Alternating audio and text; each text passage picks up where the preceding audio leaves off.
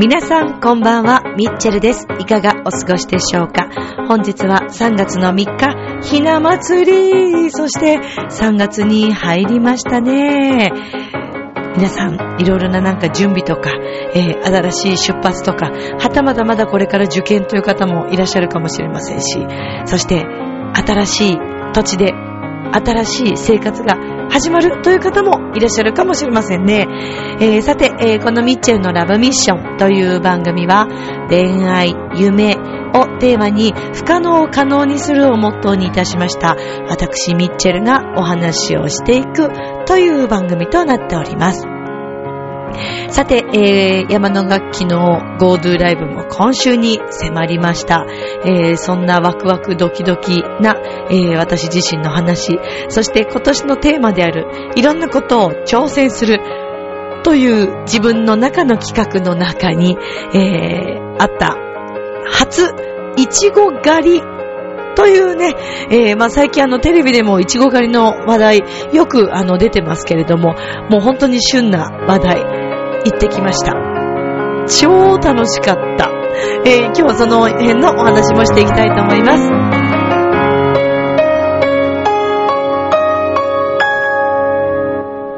この番組は、チョアヘオ .com の協力のもと配信されています。さあでは今週も始まります。118回目のミッチェルのラブミッション。ウェルカム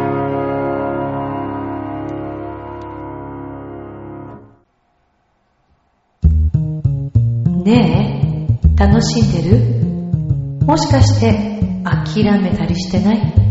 チョアヘオ .com を聞いているそこのあなた、ミッチェルと一緒にラブミッション。改めまして皆様こんばんは、ミッチェルです。いかがお過ごしでしょうか？本日は3月の3日、ひな祭りということで、女性の皆さんはね、えー、いかがでしたでしょうか？小さい頃、ひな人形、好きだったーっていう人手挙げて、はーい。見えないけど。じゃあ、ひな人形怖かったっていう人手挙げて、はーい。私はね、怖かったたですね。どっちかというと。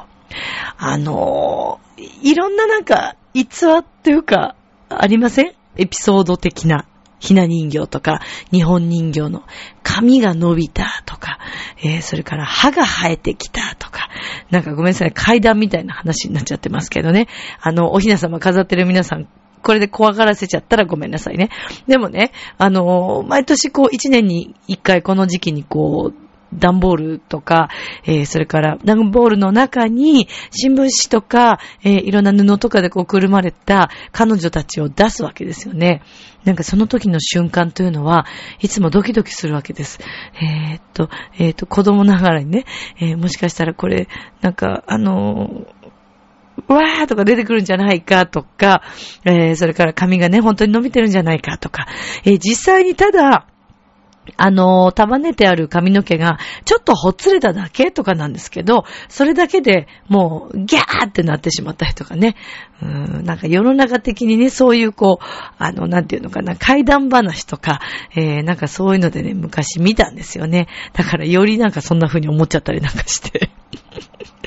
ねえ、印象もそうやってね、つけちゃうと本当にね、ダメですよ。ね、気をつけましょうね。まあでも実際にね、今となれば、えー、私結構、今はすごく好きですね。で、しかも今あの、いろんな種類のおひな様があって、結構コンパクトでね、飾りやすい、片付けやすいおひな様から、えー、定番のね、あの、ちゃんと階段がついてて、えー、もう本格的なおひな様とか、ね。でも女性の方はね、おひな様ちゃんと出して、えー、そしておひな様がこの3月3日、ひな祭り終わったらすぐしまわないと、なんかお嫁に行けないみたいな、そんなジンクスも聞いたことがありますけど、まあ、うん、そうですね。思い込み力なのかもしれませんね。そうなんだなって思ってると本当にそうなってしまうのかもしれません。どうでしょうか。皆さんのお茶飾ってますか？おひな様。まあ、あの、私はそうですね、飾ってないですね、今年はね。以前にはあの、お友達にいただいた、あの、紙のタイプというか、ちょっと卵型で、えー、あの、すごくこう、飾りやすい、えー、タイプのおひな様があったんですけどね。なんとなくバタバタして、やっとクリスマス、やっとってこともないですけど、1月ちょっとしてから、まあ、クリスマスものの、ね、えー、玄関あたりにこう飾ってたものをなくしてから、なんかもうそのままになってしまいましてね。本当はね、シーズンごといろいろやっていければ一番ベストなんでしょうけどね。はい。まあ、まあまあまあ。まあそんな感じでございます。はい。さあ、えー、私はですね、今年はそのテーマの中に、えー、新しいことに挑戦するということを、まあ、あの、言ってきたわけなんですけども、まあ、その中の一つとしてですね、まあ、本当に初、生まれて初です。なんとか狩り、タケノコ狩り、えー、それから、なんだろう、桃狩りってあんのかな？梨狩り、ぶどう狩り、えー、それから、あと何でしょうね。松茸？松茸狩りもあるのかな？松茸鳥だね。鳥ですね。とかね。いろいろあると思うんですけども、もう一切そういったものって参加したことがなく、で、あの今年入ってからは、いちご狩り行ってみたいなーなんてちょっと思っていたところ、実はですね、まあ、あの、私の専属美容師さんですよ。もう大変ね、お世話になっている。先日ディズニーランドに行った、かなえちゃんが、あの、そんな話を私がしてたら、いちご狩り行ったことありますよっていうところから話が始まって膨らみまして。で、え、じゃあ一緒に行く？なんていうことをですね、えー、先月ぐらいからちょっと計画をしていたわけです。で、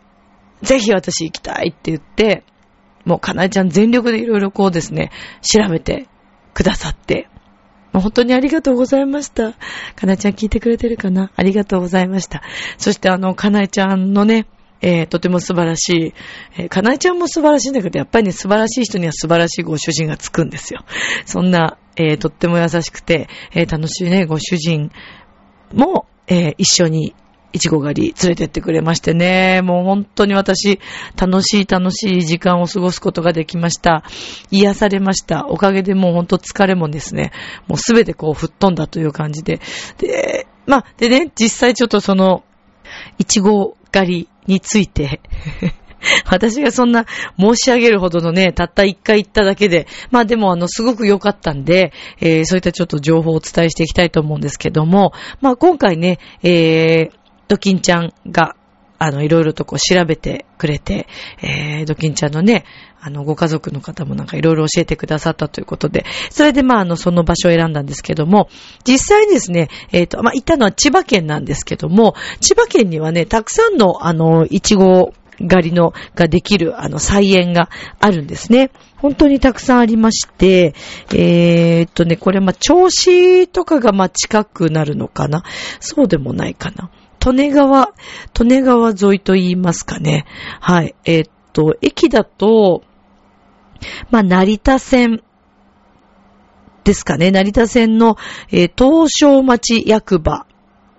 の近くとか、笹川駅かな？とか、えー、と、この辺りが多分一番近いんですかね。えー、ごめんなさい。ちょっとあの、私、地理的なことが何とも、あ、でもそうですね。東証町が割と近そうですね。はい。で、この、えー、東証町にはですね、あの、香取神社とかもおそらくこの近くになるの。あ、違います。これはまた違いました。えっ、ー、と、私たちが行った方が、えっ、ー、と、サハラカトリインターチェンジから車で行くとね、えー、近くで、で、その近くにカトリ神社がありました。で、そのカトリ神社さんにも、もちろんお参りに行ってきたわけなんですけども、まあ、あの、実際に私たちがですね、えー、選んだ、選ばせていただいた、えー、いちご菜園は、あの、定番のと言いますか、結構観光とかで来て賑わっているところではなく、まあ、あの、もちろん土日とかものすごい賑わっているようなんですけども、山田緑菜園さんというところにお邪魔してきました。はい。で、えっ、ー、と、山田緑菜園さん、なんかね、きっと山田緑さんって言うのかなとかいろいろ考えたんですけど、ちょっとお話できなかったんで、また機会があったらね、ぜひ行きたいなと思っていて、えー、場所はですね、千葉県香取市、えー、大かどり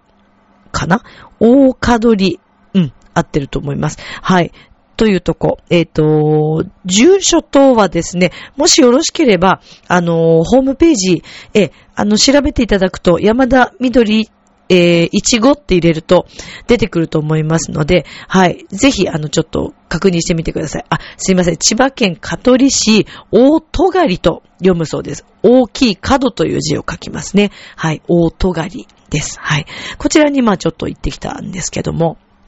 で、お一人、えっ、ー、とね、1時間1600 800円だったかな？はい。それで、えっ、ー、と、食べ放題の時間がまあ30分か40分か40分間ぐらいでしたかね。えー、で、あの、意外とね、たらふく食べれるんですよ。結構時間ありまして。で、あの、ミルクはね、つけほ、あの、つけ放題です。もう自由に置いてあってどうぞっていう感じなんです。ねえ、美味しいですね。もうあの、初めてのいちご菜園に私も大興奮だったんですけども、まずあの、菜園入る前にですね、お土産が売ってたんです。もうそっちに目を引かれてしまいまして。で、行ったらですね、なんと、いちごだけでなく、トマト、ミニトマトも売ってたんですよ。で、いっぱい種類が、本当にいっぱい種類があって、きっと山田緑さんが作っているのか、緑っていう、その名も緑っていうあのトマト。ミニトマトがあったんです。で、ミニトマトの中ではかなりちょっと大きさがあって、緑なんですよ、本当に。でもそこから来てないのかな？本当に緑だから緑なのかな？わかんないですけど。で、試食ができるんですけど、あの、お店の方がね、いちご食べてからだとも味わかんなくなっちゃって甘甘いからいちごが。食べていきななんて言ってくださって。あの、後でお腹いっぱいになるなんてことも考えず、思わずいっぱいたらふく食べたら結構お腹膨れてしまったんですけどね。でもね、美味しいんですよ。プチトマトも。甘くって、種類も本当に豊富で、なんか果物食べてるみたいな感覚でした。で、あの、私、いっぱい入って、かなりいっぱい入って、袋でね、ごっそり350円というとてもお安い、はい、いろんな種類が詰まった350円のものがあったんで、それはもう買いましたけど、もちろん帰りにね。で、まあまあ、ちょっと帰りにじゃあお土産が買いますなんて言って、えー、実際にこの菜園の中に、どうもーっていう感じでこうね、入ったわけです。で、まずね、菜園の中は、その日はね、風はちょっと強かったんですけど、えー、日差しがすごく強い日で、えー、お昼ぐらいだったんで、すごくあったかいです。あったかい。だからまあ一応ね、上着とかも持っていきつつ、あの様子を見て、暑かったらね、ちょっとあの置いてきてっていう、あの車の駐車場ともすぐ、すぐお隣なんで、え、あのすごく便利だと思います。で、えー、スタートっていう感じでね、そんなことは言いませんけど、あの、自由に、えー、自分の好きなとこで、あの、ここからは入らないでくださいっていうゾーンがあったりするんで、えー、そのあたりもね、ちゃんと考えながら、こう、あの、入っていくわけですけども。で、えっ、と、種類がですね、2種類あったんですけども、私はちょっと片方の、えー、いちごの方がですね、あの、美味しかったなぁなんて、えー、思っていて、えっ、と、1種類は、紅ほっぺという、はい、種類で、もちろんね、この紅ほっぺだって、当然美味しいんです。すごく美味しいです。あの、甘みはもちろんありますし、あのー、酸味がちょっとまあ効いているんですけれども、で、えっ、とね、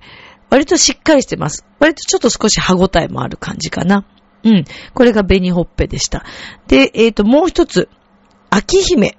という、えっとね、勲章の章にお姫様の姫という字を書くのかな？で、やっぱりね、こちらは甘くて柔らかいタイプです。で、えっ、ー、と、あ、そうそう、紅ほっぺの方はね、えっ、ー、とね、香りの良さとコクコクが自慢だそうです。えー、秋姫の方は甘くて柔らかいというのがえー、特徴なようなんですけども、まあもちろん両方食べ比べてみて、えー、私は秋姫だなと思って、ひたすらその後決めたらもう秋姫をずっと食べてました。で、結構やっぱり場所によって、ものすごく甘い子が急に連続で出てきたりとか、まあ高さがね、ちょっと高いとこと少し低めなところとあったんですけども、そういった関係もあるのかなあと日の当たり具合とか、そういうのもあると思うんですよね。で、まあ、ちなみに、あのー、かなえちゃんのご主人が見つけたんですけど、もちろんそれはね、あのー、食べなかったし、食べちゃいけないやつだったんですけど、あのー、奥の方にね、まあ、あの、こちらからは行かないでくださいっていうふうにも印がしてあって入れないんですけど、そちらの方にね、どうやらね、真っ赤っかの、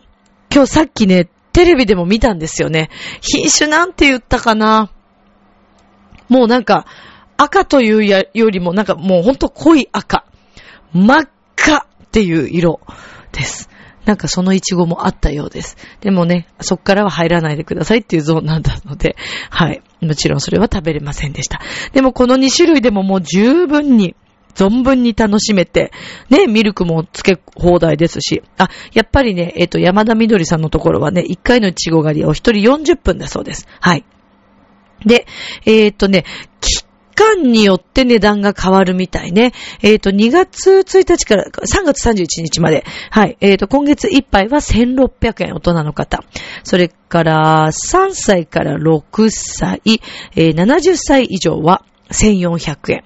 えー、3歳未満は600円。はい。4月1日からは1200円。えー、っと、それから、お子様、70歳以上の方は1000円。3歳未満の方は600円。はい。で、5月11日から5月下旬にかけては、大人900円、えー、続いて700円、3歳未満の方は無料というね、はい、こうになっているようです。なので、あの、ぜひちょっと皆さんね、試していただきたいなと思うんです。そして、あの、いちごを、たらふくたらふく食べてどれぐらい食べれるかなと自分の中で試してたんですけど、おそらくね、ちょっと数は数えてなかったんですけど、えっ、とね、私多分ね、60か70ぐらいは食べた気がしますね。いけちゃうんです。食べれちゃうんです。美味しいから。もうもくもくとも時間ももったいないし、もう美味しいし、もう本当にあんなにイチゴを食べるっていう幸せ感。かなりイチゴを好きになりました。もともとイチゴは好きだったけど、イチゴ狩りに行ってさらにイチゴ好きになりました。で、イチゴ狩りに行って、えー、あ、まあ、ちょっと順を追っていくとね、でも本当に美味しくて、で、帰りにはね、なんかその日だけなのか何なのか、焼き芋を、え、焼いてあるお湯もね、くださったりして、はい。まあ本当にあの良心的で。で、お土産ももうたらふく買って、はい、いちごも買って、えー、帰ってきました。で、その後ね、えー、その山田みどりさんのところの菜園から、もうちょっとしばらく行ったところに、えっ、ー、と、チェラート屋さんがあるんですけど、ドルチェ。ね、甘いというね、意味ですけど、ドルチェという柔らかいというね、意味の。ドルチェさんという、えー、ジェラート屋さんがすごく美味しいということで、そちらにも伺いました。本当にね、甘すぎず、えー、で、控えめすぎず、で、えー、ちょっとコクもあっ、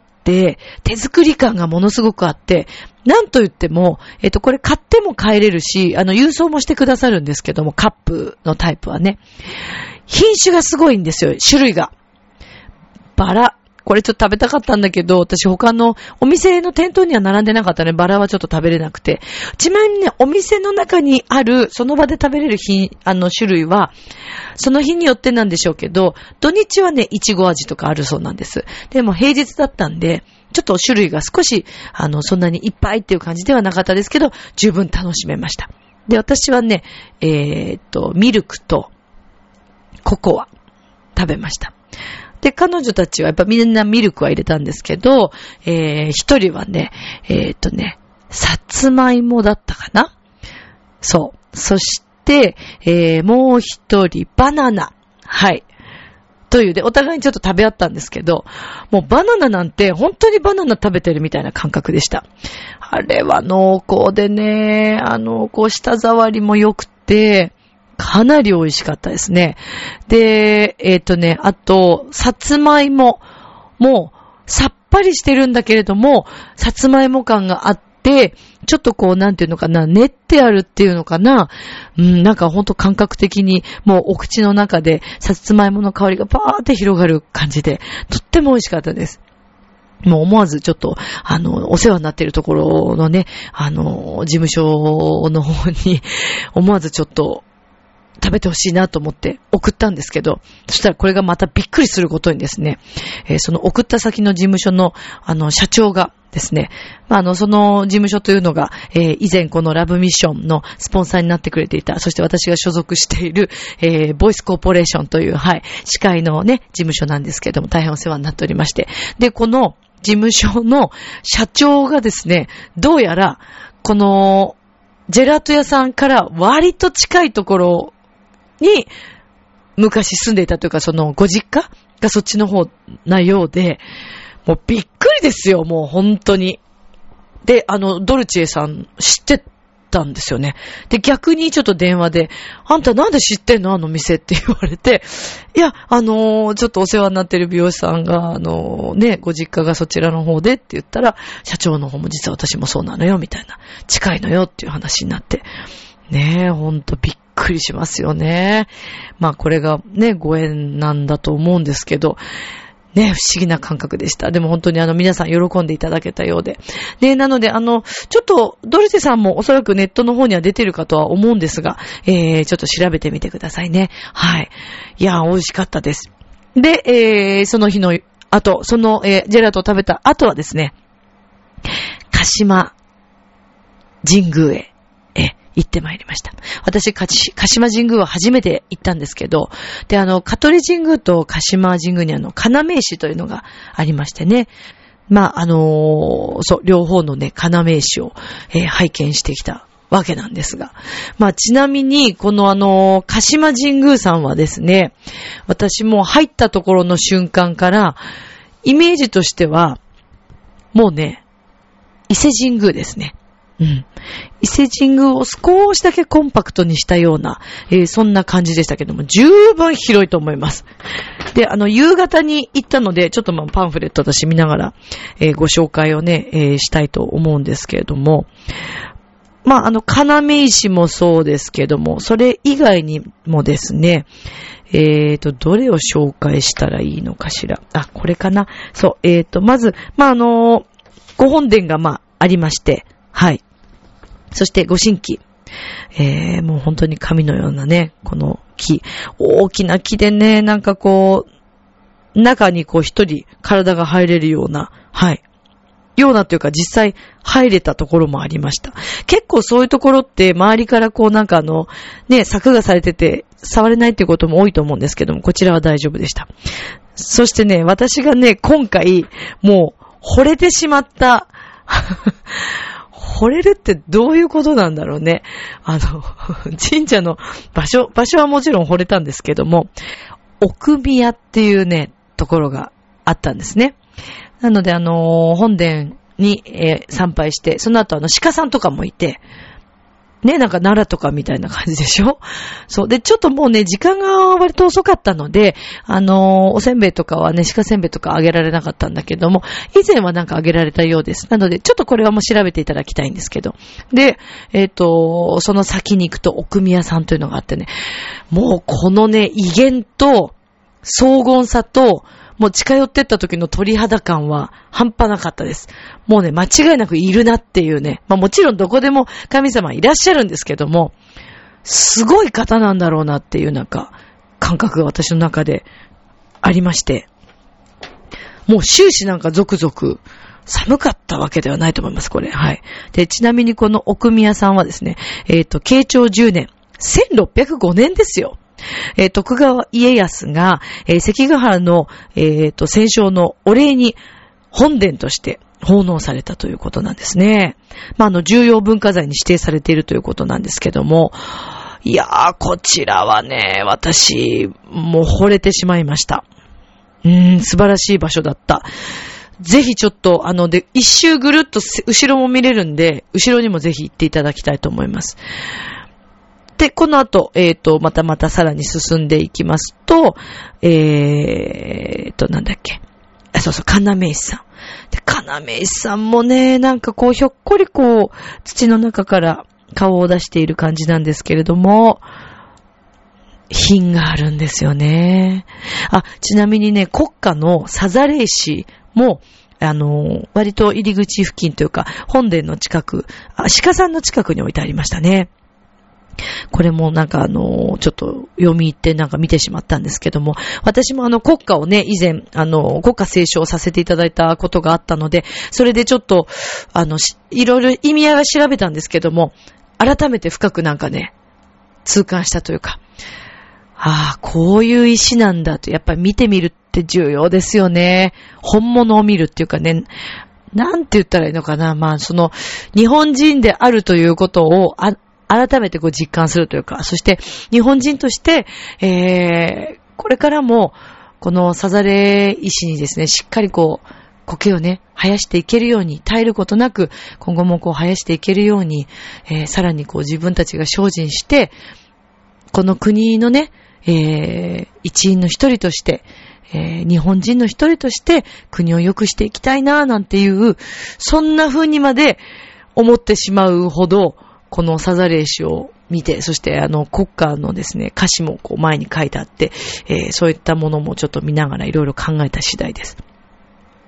いろいろ考えていくべきだなっていうふうにね、改めて思いましたけどもね、本当に素晴らしかったです。ぜひあの、鹿島神宮、香取神宮も素晴らしかったですけども、え、あの、いちご狩りと共に、えそんなコースで、で、ジェラート、ドルチェさんのね、ジェラート食べて、えー、山田みどりさんのところでいちごを食べて、えー、そんな楽しい一日を過ごしていただきたいな、なんて思いました。はい。あの、土地を寄らせていただいたそのドルチさんのお隣には、野菜とかもたくさん売ってるんですけども、安いし、生きがいいし、最高でした。で、そちらで売ってたね、手作りおにぎりがめちゃくちゃ美味しかったです。私はお赤飯を買いましたけど、なんかめでたい感じでね、とってももちもちして美味しかったです。ぜひ、あの、皆さん、千葉県香取市遊びに行ってみてはいかがでしょうか。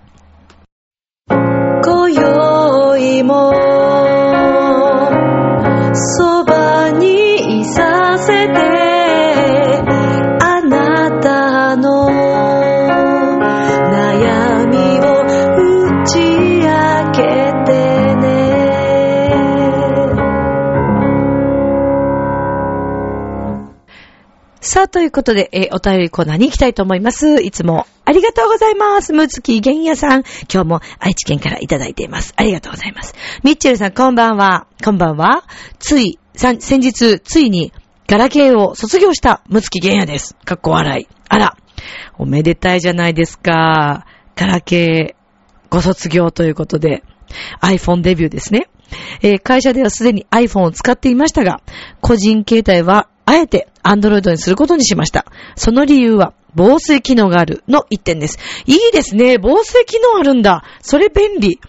ガラケーからスマホに変えて気づいたのですが、えー、ながらスマホは本当に危ないということです。今までガラケーの時は、えーと、普通に歩きながら使用していたのですが、スマホで試したらかなり難しかったです。ガラケーは片手、えー、基本片手で操作なので、意外と周囲に気を配りながら使うのが難しくないのです。しかしスマホは両手操作が多いので、集中力がかなりスマホに奪われるみたいです。ということで、スマホに変えてからは歩きながらの操作はしないようにしました。少なくとも、ながらスマホ事故の加害者にはなりたくないですからね。ミッチェルさんも加害者にも被害者にもならないように気をつけてくださいね。というお便りです。ありがとうございます。むつきさん、本当にその通りだと思う。めちゃくちゃ危ないよね。あの、正直ね、私もやっぱりね、ながらやっちゃう時あるんですよ。あの、どうしても今切れないっていう、そのメールも早く送ってしまいたい。えー、仕事の連絡もそうだし、えー、ちょっと、この内容はもうこのまま書いて進んで送ってしまいたいとか、作ってしまいたいっていうのもあったりとか、それから調べているものに関して今調べたいっていうものとかね、結構あるんですよね。でも時々気づくと、もうどうでもいいっていうか、そんなに見なくてもいいでしょっていうものを調べてしまったりすることもありますよね。そのぐらいね、スマホちゃんっていうのは楽しいんですよね。もうネットをずっと見てる感覚ですからね。そう。で、私も思うのが、私実際に本当に見ましたからね、言ったかもしれないけど、目の前で、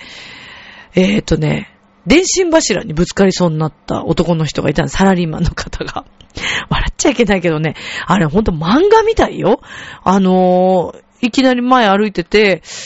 私もなんとなくちょっとチラッと、えー、携帯を見てたんだけども、まあ、一応なんとなく視野に周りが入ってくるくらいの目線にしたりして、チラッと見ながらこう歩くんですけど、もう一瞬また携帯の方、パッと目や、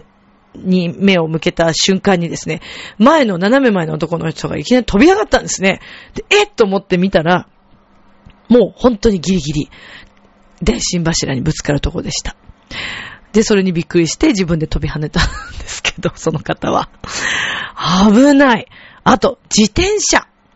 うちの方の道は結構、まあ、自転車で皆さん、あの、狭いんですよ。あの、歩道が。車道はめちゃくちゃ広いんですけど、歩道が結構狭くて、で、結構飛ばしてんのね、それで。で、お年寄りも多い、あの、街なんですけど、皆さんこう、杖ついたり、うちのおばあちゃんもそうだけどね、杖ついてる人がいても、平気で飛ばしてきて、で、この間はね、携帯見ながら飛ばしてるんだよね。あれはもう本当に、車以上に怖いですね。うん、本当に恐ろしかった。で、結構女性も多いんですよね、それ。いやー、だからね、私もちょっと気をつけたいなと思って、で、あと、電車の中もそうだし、あの、ホームとか歩いてても、ぶつかってくるんですよね、皆さん。で、なんとなく感覚で、やっぱり、ちょっとね、周りを少し気にしてあげるという、あの、お互いのエチケット、マナーはね、絶対、だから、ながらは絶対やめましょうっていうふうには、もう、やっぱりこれだけ、スマホがね、あの、iPhone とか、えー、がもう普及してしまったら、楽しくてみんなそんなどころじゃないかもしれませんけど、やっぱりね、周りへの心、気配りは大切なんじゃないかな、なんて思うんです。なので、本当、あの、むつきさんおっしゃる通りで、私も気をつけたいと思いますし、ね、むつきさんはそれ、あの、もう絶対しないというスマホをね、歩きスマホ、えー、しないということなので、うん、安心ですけども。ただね、この間電車の中に乗ってる男の子が、えっ、ー、とね、スマホの、えー、背の部分に、なんかこう、貼っつけてて、で、えっ、ー、とね、中指をこう、指輪みたいに、なんかこう、は、はめるというか、つけて、で、あの、本体とそのリングみたいな部分がくっついてるので、それでこう指から落ちないみたいな。それで片手使いしてる方がいらっしゃいました。うん。あれはちょっと欲しいなと思って私見つけたんですけど、やっぱりね、結構いろんな種類が、あの何点か売ってました。もしかしたら今後また出てくるかもしれませんね。うん、でも、私 iPhone 6なんですけど、ちょっとやっぱりね、女性の手には、画面は大きくてすごく見やすくて使いやすいんですけど、やっぱりちょっと手で持つのがドキドキするかなと。まあでもどうかな。大きすぎるから、私にとっては、私手ちっちゃいんで、ちょっと大きいので逆に落とさないように結構気をつけてる感じですね。だから力が入るのか、どうやらやっぱり最近の現代病らしく、あの、ヨガの先生が言ってましたけど、えー、携帯やっぱり見すぎの方が多くて、えー、猫背になったりとか、えー、背があの、肩こりそれから腕の周り、腕をこうずっと手を使うじゃないですか。で、こうなんか、あの、内側というか、あの、えっ、ー、と、体とこう手の部分をね、くっつけてこうなんか、こうやってみんな、あの、力を入れて、えー、打ってるから、それでも力が入っちゃって、結構凝ってしまうことがあるそうです。だからやっぱり肩甲骨の周りとか回した方がいいよっていう話を聞きましたね。肩こり予防のためにもね。まあでも、やっぱり携帯ってないとすごく不便だし、なんか心配になったりするんですよね。うん。まあなので、本当にでもお互い皆さんマナーをね、気をつけながら、えー、まあ、もう携帯は皆さん見ますから。何があっても。うん。だけど、えー、事故が起こらないように、えー、お互いに気をつけていきましょうね。むつきさん今日もありがとうございました。さあ、そしてね、えー、もう一つ、えー、っとですね、先日お話ししていた、鬼塚先生の、えー、ところでね、アップルシードさんにお世話になって、えー、お借りしたり、紹介したりしていただいている本については、えー、また改めてちょっとご紹介するんですけど、ちょっとその前にですね、来週以降には、えー、ご紹介していけるかなと思います。えー、今日はですね、私どうしてもちょっとこの本も紹介したいなと思って、これは私自身が見つけた本です。で、実はこの本、まあ、若干ちょっと不思議だなと思ったのが、あれどこだったかな？どっかのあの、えっ、ー、とね、藤沢じゃないね。どこだかな？相模大野。いや、違うな。新売ヶ丘でもないね。でもなんかそっちの方なんですけど、発表会のお仕事があった時にですね、えー、一部二部の間が結構空いたわけです。で、その時に、じゃあ、ちょっとせっかくだからプラッとしてきますって言って、で、本屋さんに速攻行ったんですね。なんかいろ、なんかないかなと思って。で、私いつも本屋さんに行くと大体こうスピリチュアルコーナー、恋愛ものコーナー、自己啓発コーナーを見てくるんですけど、で、そこにですね、あの、本の表紙のカラーがすごくパッと目に入ってきたのがあったんです。で、それはなんでかっていうと、私がね、あの、大変お世話になっていて、私もいっぱい書いてもらってるチャネリングアートを書いてくれる、北海道の、えっ、ー、と、大谷ますみちゃんの、なんかこう、カラー、あの、表紙のカラーのね、色の使い方が、カラーの問題だっかなのかな？カラフルだったからっていうのもあるのかもしれないけど、なんかちょっと同じようなものをちょっと感じたんですよね。で、あ、このカラー綺麗だなーって、ふーと思って、で、手に取ってみました、実際に。はい。で、題名はですね、えー、本物の愛を手に入れるバイブル。という、出会うべき人にまだ出会えていないあなたへという本なんですけど、これはソウルメイト研究家さんのケイコさんという方が書いている本です。はい。えー、出版社、大和出版社さんですね。はい。で、まあ、こちらの本はどんなことが、えー、書かれているのかというと、まあ、主に恋愛ものではあるんですけれども、私自身もですね、このソウルメイトという皆さんソウルメイトって聞いたことあります？これはもうあの、肉体とか、感情とかそういうものを超えて、もう魂のぶつかり合いというか、魂の同士の、えー、出会い。なのでもう以前から一緒に会いましょうねということを約束して、で、えー、もちろん会える人もいるし、まあなかなかこうね、タイミングが合わないと会えないという人もいたりとかして。でも必ずみんないるそうです。うん。で、えー、そういったことがまあ書かれているんですけれども、そのソウルメイトに会いやすくなる方法だったりとか。まあこれはどちらかというとちょっと女性向きな気がしますので、えー、あの、リスナーさんでね、えー、女性の皆さん、ソウルメイトとか、えー、それから運命の人、えー、愛を持って出会うべき人に会いたいなと思っていらっしゃる方、何かヒントになったらいいなと思うので、え、もしよければぜひ読んでみてください。あの、私はすごくこちらもまた今後自分の人生のバイブルになるんじゃないかななんて思ってます。ただやっぱり総合的に言えるのは、その波動、自分自身のやっぱ波動を上げていくこと、うん、だったりとか、えー、それからまあ過去への執着、うん、そういったことを、まあ徐々にやっぱりこうね、気持ち的にも取り除いていくことだったり、まあその自分が思ってる夢と執着との違いってことも書いてあったりします。で、えっ、ー、とね、私自身、一番、まあこの中で、えー、面白かったな、共感できたなと思ったのがですね、まあ以前にあの宇宙は逆さまにできているというね、えー、本をご紹介したと思うんですけど、同じようにこのソウルメイトの本でもね、手放せば宇宙の意図がわかるということが書いてあるんです。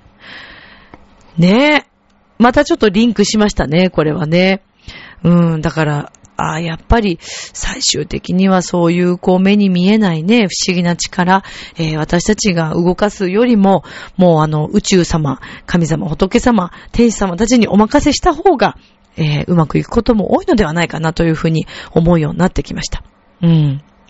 で、私はね、この自分自身も言われたことがあるんですけど、この本の中の一つにないのは運でなくスペースということが書いてある一場面があるんですけど、私自身もね、言われたことがあるんですよね。カーツトレーニングの先生に、えー、運がないとかってことはまずなくて、ミッチェルはスペースが足りないんだよと。で、なんか再現してくれたんですけど、目の前にあるいろんなあの、運動の、えー、ストレッチ器具とかを先生が全部こう手に持ち始めて、ミッチェル今こういう状態なんだね、みたいな。全部抱えてて。で、え、え、腕組みたいんですけど、組めませんけど、みたいな感じに なるよって言われて。で、これはきっとね、恋人とかだけに限らず、仕事でも何でもそうだと思います。何でもかんでも手にね、えー、もちろん入ればもちろんベストなんですけども、まあ、順序というものもあるでしょうし、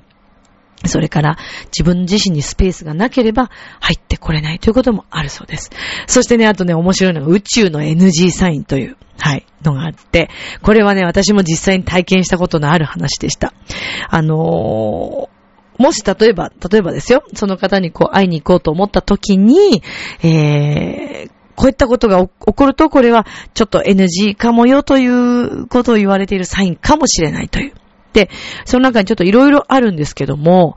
えっ、ー、とね、私が経験したのはね、電車が止まる、遅れるっていう、これ。これはね、私も実際に経験したことあります。もうね、ありえない台風になっちゃったんです。あの、その方は、ちょっとお世話になる方だったんですけども、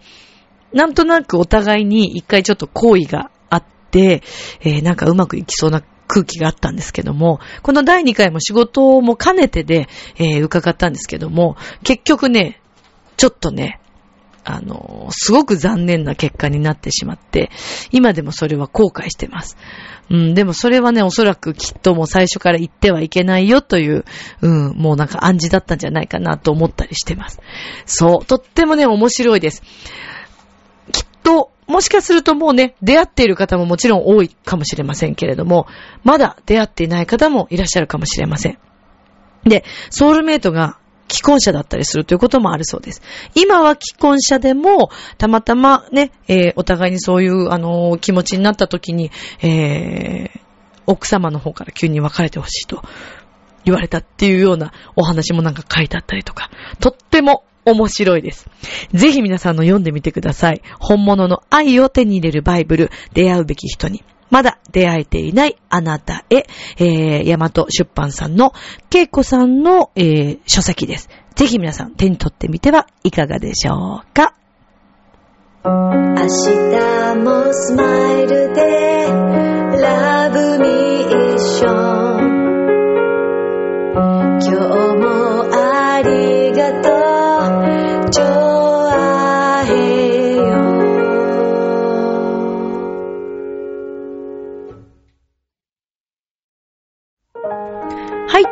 ことでエンディングでございますけれども、皆様今日はいかがでしたでしょうか？えー、まあね、あのー、ドラマが終わってしまったんですけども、以前もう一本、はい、あのドラマを作っていたので、ちょっとそれも再、そう、再放送再配信してみようかななんて。新しい作品もね、作っていきたいなと思うんですけども、やりたいことは盛りだくさんでございます。えー、そしてね、ミッチェルの元にはちょっともう一つある私の昔からの夢だったことが、もしかしたら現実するになるかもしれないので、それはまた詳細が決まったらお伝えしたいと思います。さて、ミッチェルのラブミッションでは、お便りお待ちしております。miccele-love-love チョアヘオ .com となっております。皆さん、花粉症、気をつけましょうね。では、今宵も良い夢を、明日も楽しい一日を、バイバイラブー